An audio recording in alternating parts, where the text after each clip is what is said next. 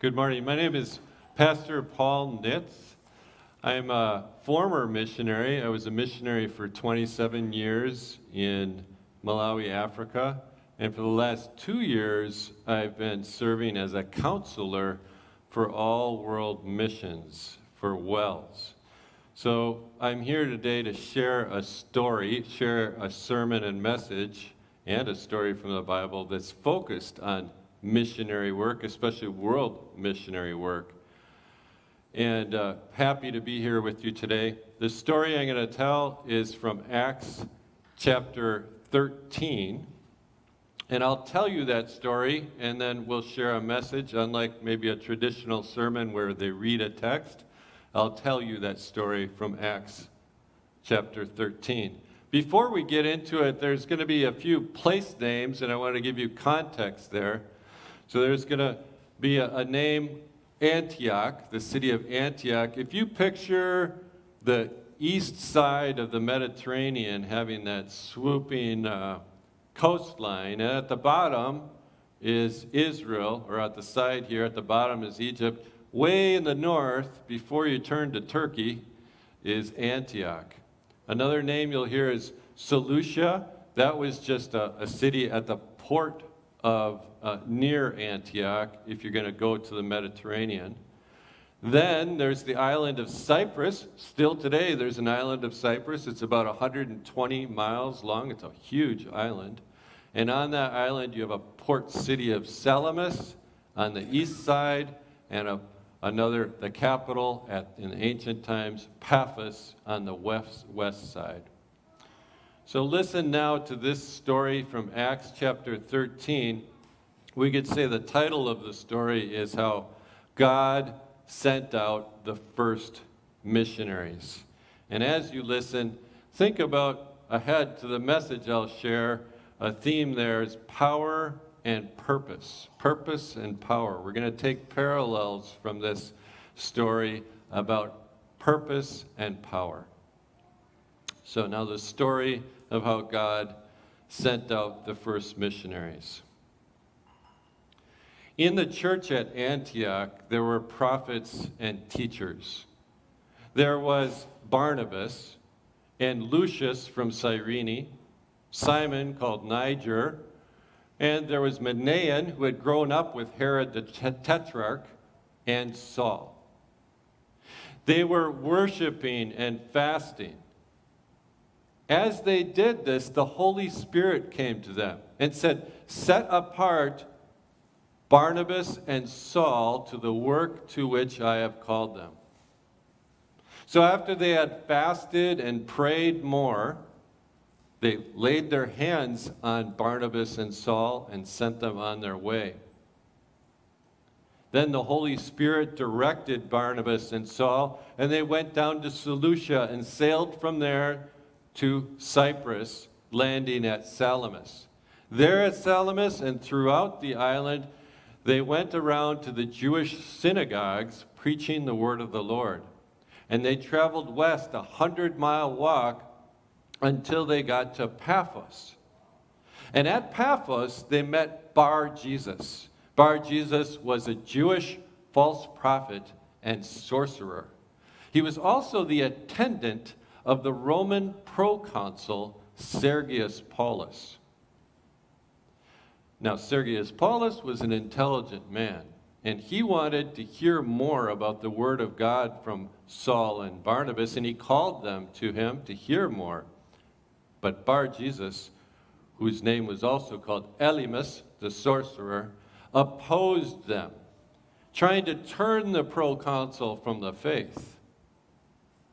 Then Saul, who is also called Paul, filled with the Holy Spirit, looked directly at Elymas and said, "You are full of deceit and trickery, son of the devil. When will you stop perverting the straight ways of the Lord? And now the hand of the Lord will be against you, and for a time you will not be able to see, not even the light of the sun." Mist and darkness suddenly came over Elymas, and he groped around looking for someone to lead him by the hand. And the proconsul when he saw this, believed, because he was amazed at the teaching about the Lord. This is the story of how God first sent out missionaries. Now, brothers and sisters, let's draw some parallels about power and purpose from this story.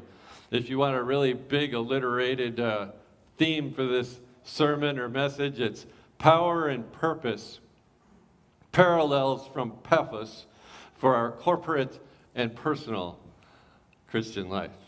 That's what we're going to talk about. We're going to draw parallels from this story about Paphos for two different things. Our corporate Christian life, that's what we do as a church or as a group of churches, and also for our personal Christian life. Let's start with that corporate view.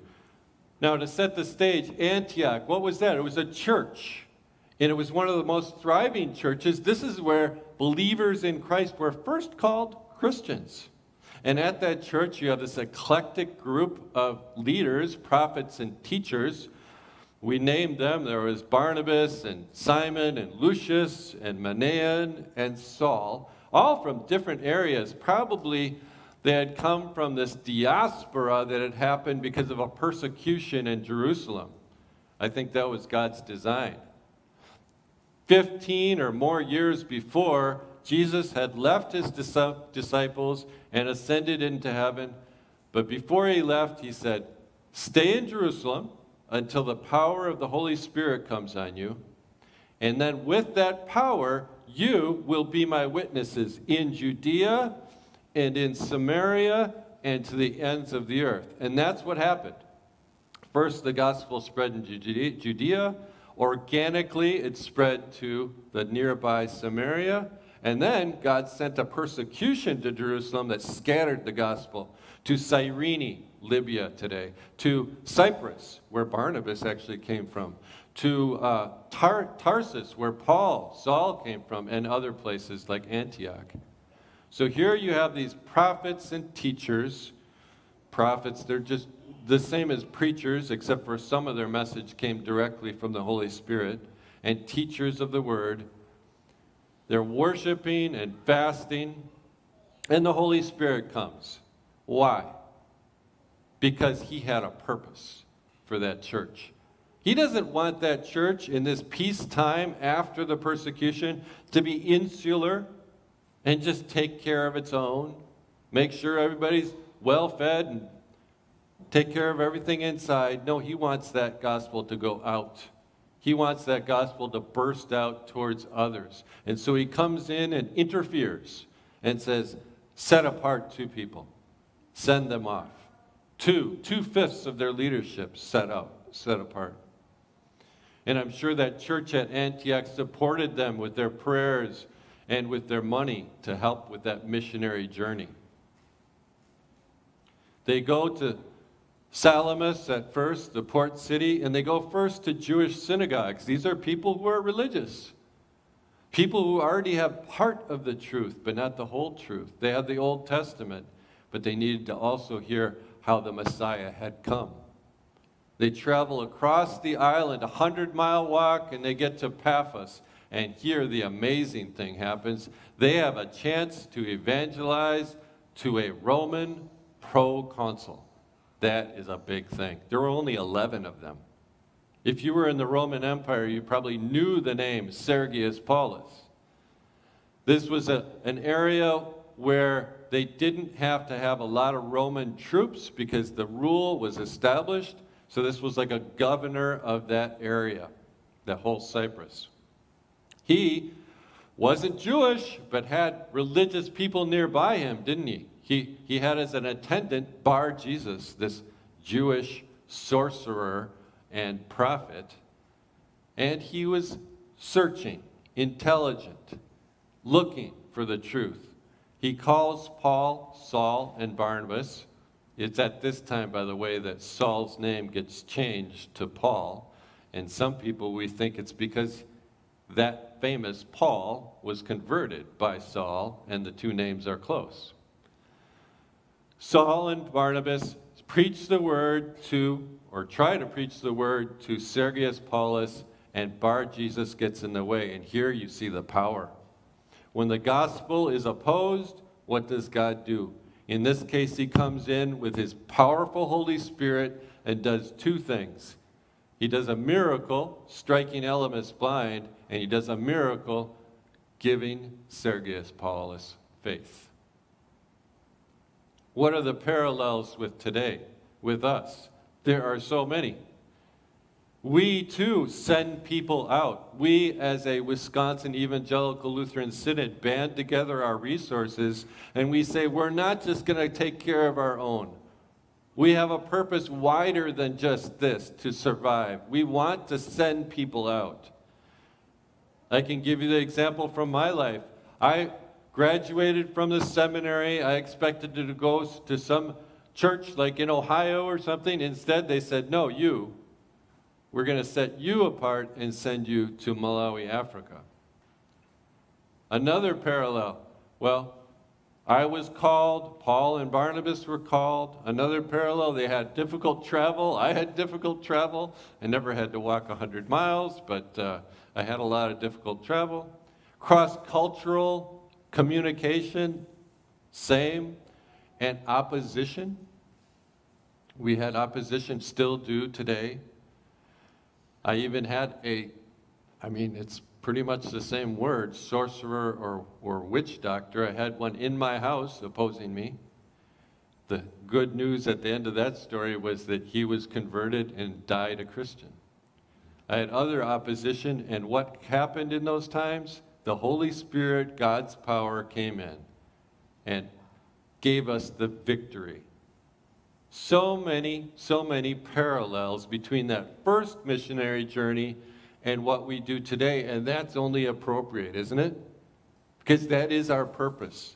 It's not to be selfish and self-centered. It's to throw that gospel out. We do it organically in our neighborhood, around us. We do it sometimes because of persecution.